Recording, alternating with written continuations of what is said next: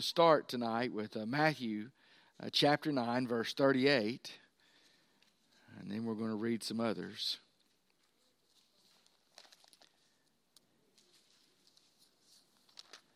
Matthew chapter 9, verse 38. Jesus has been telling them about the harvest, and he said, Therefore, pray the Lord of the harvest to send out laborers into his harvest. And go uh, over to 1 Corinthians chapter 2. Yeah, I know. You love it when I do that to you. 1 Corinthians chapter 2 verse 14.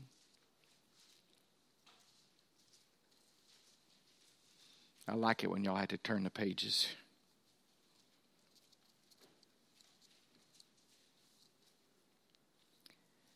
Apostle Paul writing, and he reminds us of this truth. But the natural man does not receive the things of the Spirit of God, for they are foolishness to him, nor can he know them, because they are spiritually discerned. Uh, and then turn over to 2 Corinthians chapter 4, verses 3 and 4.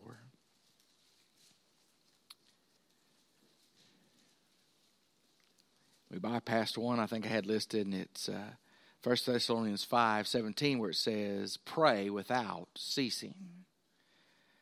2 Corinthians chapter 4, verses 3 and 4, the Apostle Paul says, But even if our gospel is veiled, it is veiled to those who are perishing, whose mind the God of this age has blinded, who do not believe, lest the light of the gospel of the glory of Christ, who is the image of God, should shine on them. Let's pray. Father, we thank you for um, your many blessings, for just allowing us to be here tonight. And Father, I just ask that you'll guide us in our in your word and you'll give us your spirit to understand your word. And lord uh, not only will we learn from it but we'll apply it to our lives and grow from it. And father that we'll be obedient to your word and do it. These things i ask in jesus name. Amen. Uh, Orson Welles uh, wrote a little um, essay, I guess you'd call it. And in that essay, he describes a wasp. It's called the severed wasp. And uh, it sort of, uh, I think, illustrates uh, the graphic image of human lostness. Orson was what we'd call staying at a bed and breakfast. They called it a, uh, you know, the word left me. Anyway, he was staying at somebody else's house, a boarding house. Thank you. okay, and and as he's eating his toast and jam, uh, he would take a little bit of the jam off the plate and put it on toast and take a bite and take a little jam. And there's this wasp that keeps bothering him, and it's just down there just a sucking that stuff. And so he just reaches over and cuts its head off. And the wasp just keeps sucking, and out its little esophagus, the the, the jam just keeps coming out. And it wasn't until the wasp tried to fly off that he realized what a terrible condition he was in. And that describes lost human beings. They're severed from their souls, they're greedy and unaware. They continue to suck on life's sweetness, never realize until they try to fly away, until it's time to fly away, their dreadful condition. And so I wanted to look at Do We Care tonight? It could really be entitled How to Pray for the Lost. But knowing this truth, we have to be consistent and concerned in our prayer for those without Christ. We need to be consistent and concerned in our prayer for those without Christ. See, they're in a terrible condition, even if they don't realize it. And we're supposed to pray for them that they would accept Christ. So, how do we do that? The first thing is this uh, it's out of that 1 Corinthians 2.14 passage about spiritual discernment in the 2 Corinthians 2, 4 and uh, 3 and 4, when it says, uh, again, but even if our gospel is veiled, it is veiled to those who are perishing, whose minds God of this age has blinded, do not believe, lest the light of the gospel of the glory of Christ, who is the image of God, should shine on them. So pray, first of all, for God to work in their lives. Pray for God to work in their lives, but there's some specific prayers on how you want God to work. The first one, again, uh, when he talked in 1 Corinthians 2.14 about uh, the natural man cannot discern spiritual things because they, you know, he's lost, uh, what I want you to know is the first thing to pray and work in their lives is to open their spiritual eyes. They have spiritual blinders on. And God, through the power of the Holy Spirit, needs to, to open their eyes that they can discern their condition, that they are lost, that they are sinners. Okay? The second thing uh, to pray for them is, is that they be open to God's love to receive His truth. Open to God's love to receive His truth. In uh, Luke chapter 8, we have the parable of the soils. And it says, A sower went out to sow his seed and some fell on uh, the hard path, and the birds there came and took it away. And some fell on the shallow soil. It sprung up, but it had no root. And as soon as the uh, the fiery trials came, it, it withered. Uh, some fell among the thorns, and it it looked like it was going to produce a crop, but the thorns and the weeds choked it out. And then some fell on good ground, and it produced uh, thirty-fold, sixty-fold, a hundredfold. But but listen to me. What you need to realize is there was nothing wrong with the seed. The seed was the same in all the instances. What was wrong was the soil. And see, we need to pray that folks are open to God's love and His truth. That somehow God sends some workers into the field to cultivate the soil of their hearts. That the Holy Spirit starts scratching and raking the rake there and, and makes them and prepares that soil for God's truth of the gospel. Pray also that the Holy Spirit will draw them. No one is saved. Jesus said no one comes to the Father, okay, but by him. But he went on to say that the Spirit's job was to convict of sin and of judgment and of righteousness. Uh, no one comes to him unless the Father drew him. In other words, the Holy Spirit draws lost people. And so we need to ask God to work in their lives, and we need to ask the Holy Spirit to draw them and to give them insight. And then the final one is this pray that barriers will be torn down. Okay, barriers to torn down. Now, I want to camp out here for just a second. When I say barriers torn down, you say, what kind of barriers? Well, see, they have barriers in their own life. Many folks that I talk with had a bad experience in church. And you talk to them about that, and unfortunately, uh, somebody didn't wasn't friendly, or somebody got after them, or or told them they didn't have the right clothes on to be at church, or, you know, those are barriers in that person's life. Or maybe they had a bad experience with uh, family relatives that was a minister or, or really involved in church, and that's a barrier, and you have to ask God to tear those down. But not only do they have barriers in their life, we might have barriers in our life, okay? Because we look at them a little bit funny, like, what are they doing here? They are out of place they don't look like us. They don't sound like us. They don't smell like us. They don't even talk like us. Those are barriers in our hearts that God has to remove so that we know uh, that it's okay that He drew them to our church. So you pray for God to work in the lives of lost folks, and you pray those specific things. Okay? I think I've shared before, I prayed for my Uncle Billy Charles. Billy Charles was a good man. He would not accept Christ. I had witnessed to him. Uncle Dick had witnessed to him. The local preacher had witnessed to him several times. Okay? And his basic thing was he was better than half the folks that went to church, so he didn't know why he, he wasn't as good as they were. And he was. He didn't lie, he didn't steal, he didn't cheat, he didn't do any of those things. Okay? And finally, he had a massive heart attack. Okay? And my uncle Dickie and I went, and we just knew this would finally be able to get his attention we witnessed there. I can still remember the tubes were everywhere, and he looked bad, but he just shook his head and head and said, "Nope, not going to do it." And I told him right then, because the Holy Spirit told me to tell him, God's going to do something worse in your life because you've rejected Him one more time. He got out of the hospital, and by the time he was getting well, Aunt Creta got sick and was diagnosed with cancer. That scared him to death. Didn't scare him about him, but it scared him about her. And he accepted Christ, and Creta was fine. Uh, she took her treatment and got over it. But you see, we had been praying that God would work. And then we finally came to the point of saying, God, whatever it takes for you to get him to understand he needs Jesus, Uncle Dickie and I prayed, you do it. I felt guilty about that when he had a massive heart attack, but I thought that would do it. I felt guilty when Aunt Creta got cancer. That did it.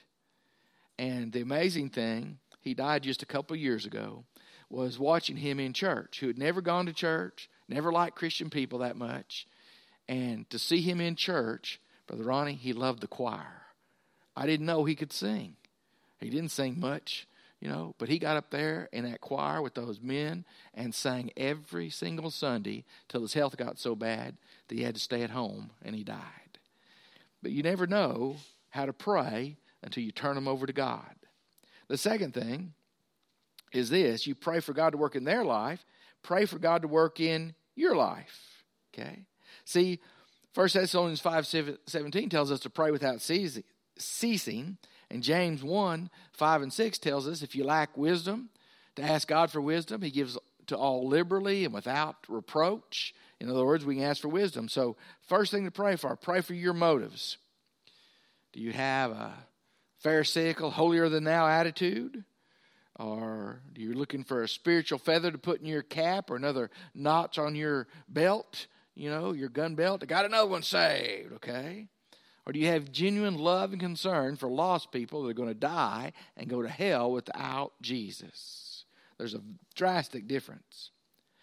So pray for your motives. The second thing, pray for your insight. Okay?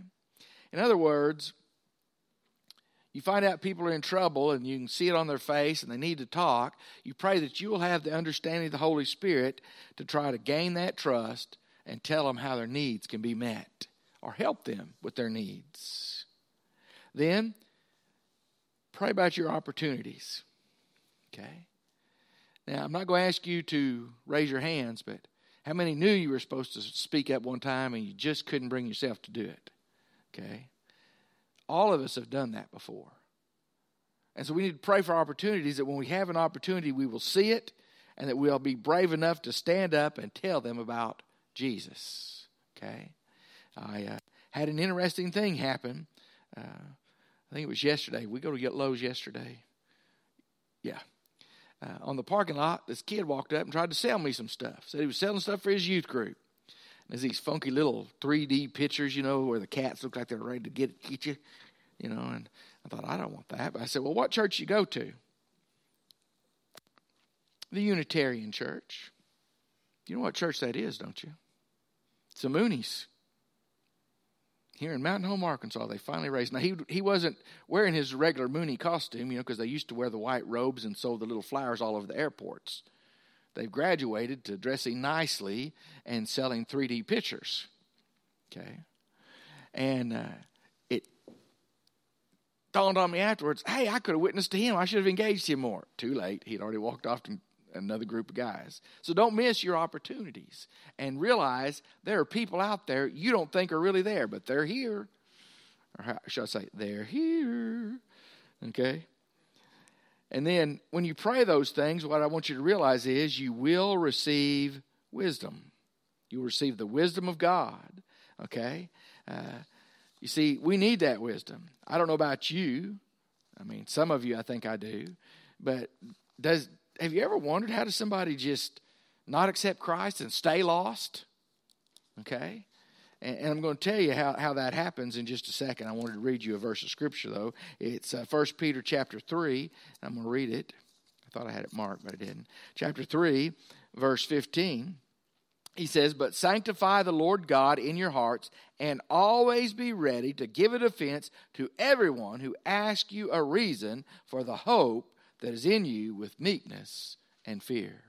So when we pray for wisdom, God's going to give us so that we can tell them why we have hope okay? And we can give them a reason.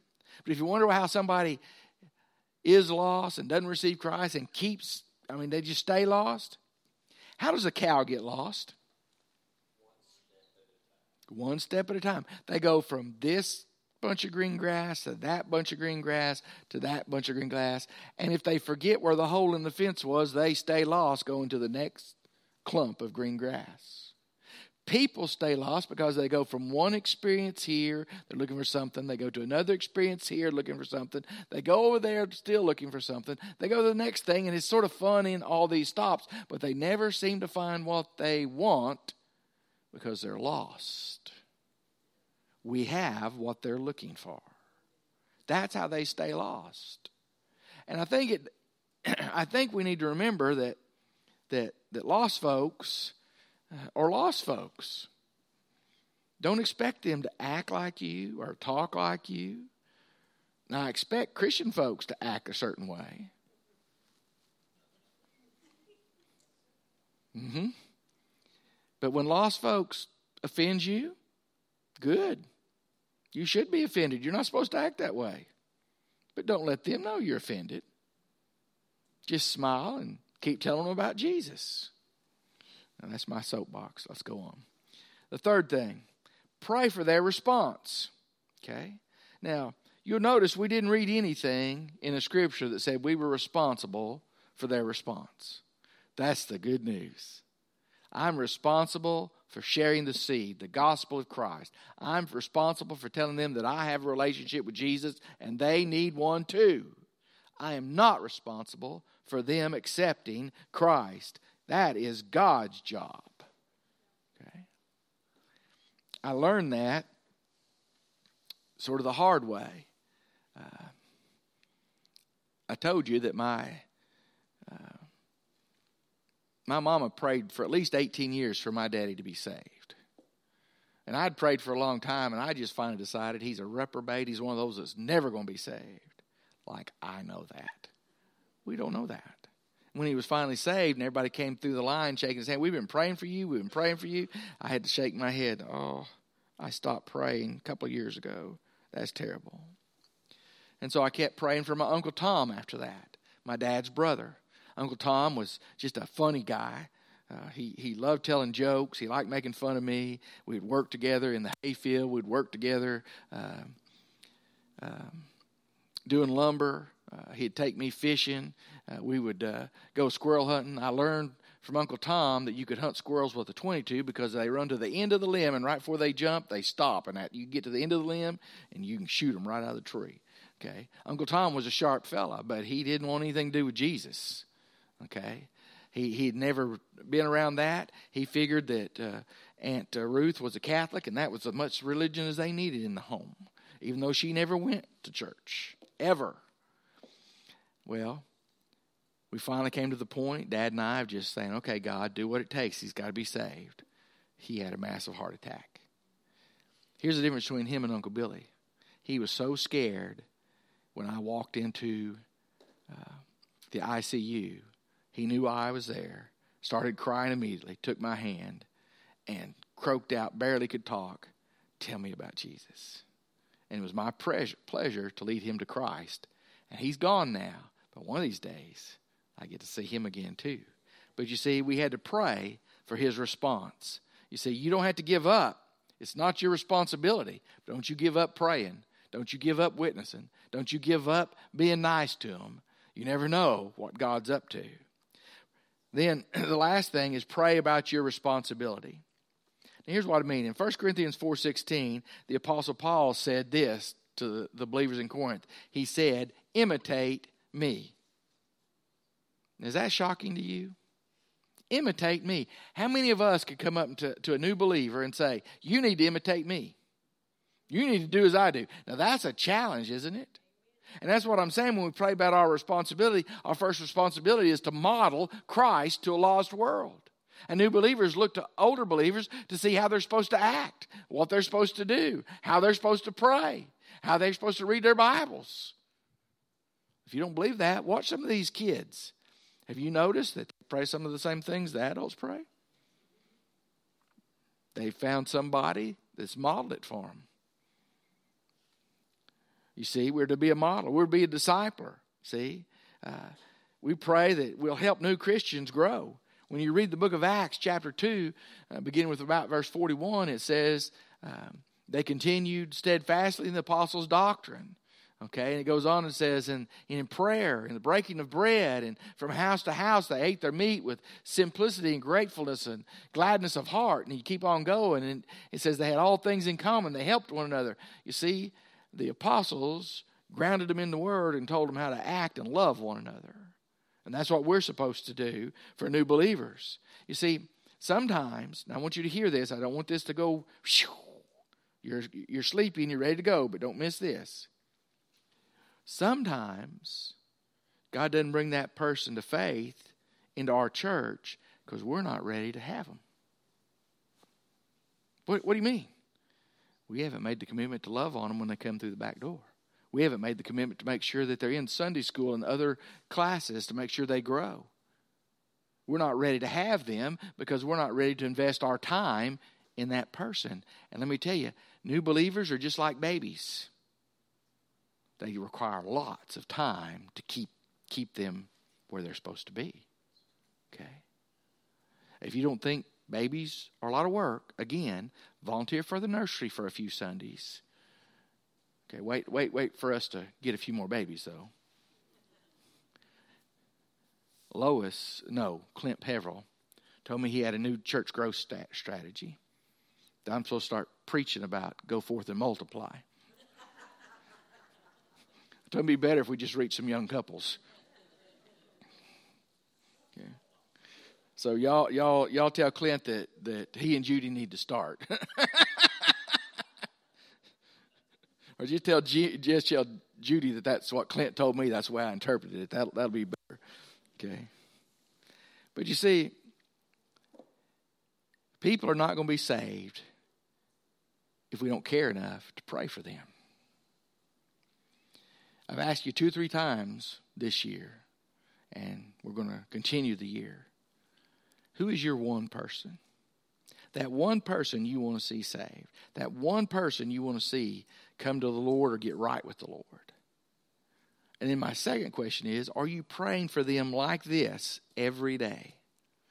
Are you praying for the eyes to be open? Are you praying for God to remove barriers? Are you praying for barriers out of your life? Are you praying for your responsibility? Are you praying for their response? Are you praying without ceasing? You don't want to be like me. After praying for my daddy for so long, ever since I was a little bitty kid, and then finally get so mad at him that I wasn't going to pray anymore because he's never going to change, and then God saved him. Oh my goodness. And then I couldn't walk by and say, Dad, I've been praying for you too. That was embarrassing. And I said, I'm not going to ever be guilty of that again. Don't stop praying. Because if we had testimony, all of us could stand up and say, I never thought I'd see so and so saved. I Never thought I'd see this one saved or that one saved. And yet they've been saved after 20 years or 30 years or 40 years. And there's some, I'm sure, that are still going to be saved. So I want you to bow your heads and close your eyes, please. Maybe tonight you just want to come in rededication, that you're going to pray for at least one lost person, that one that God has placed on your heart, that one that weighs you down. You're just going to continue to pray for that person till they come and get it right. Or maybe it's just somebody that is out of fellowship with the Lord. You know they're a Christian, but they're just out of fellowship. And really, they need to be reclaimed for the kingdom of God and, and for the church. And you're going to pray for that one and you want to come privately to this altar and just lift that name up and make your commitment that from now on, every day, you're going to pray for them. Maybe you need to come and accept Christ as Lord and Savior because you're not a Christian. Maybe you need to come in rededication because you haven't been living for Christ. Maybe somebody's here and you have other decisions that need to be made. But you need to make them. We're going to sing a hymn of invitation after I pray, and you come as you need to come. Lord, thank you for your word. Thank you for the challenge it gives us. Help me to care. Help our church to care. Let us be a, a city set on a hill, a light to a lost community. And Lord, let us pray for those we love so much that are lost. Make us care. In Christ's name, amen.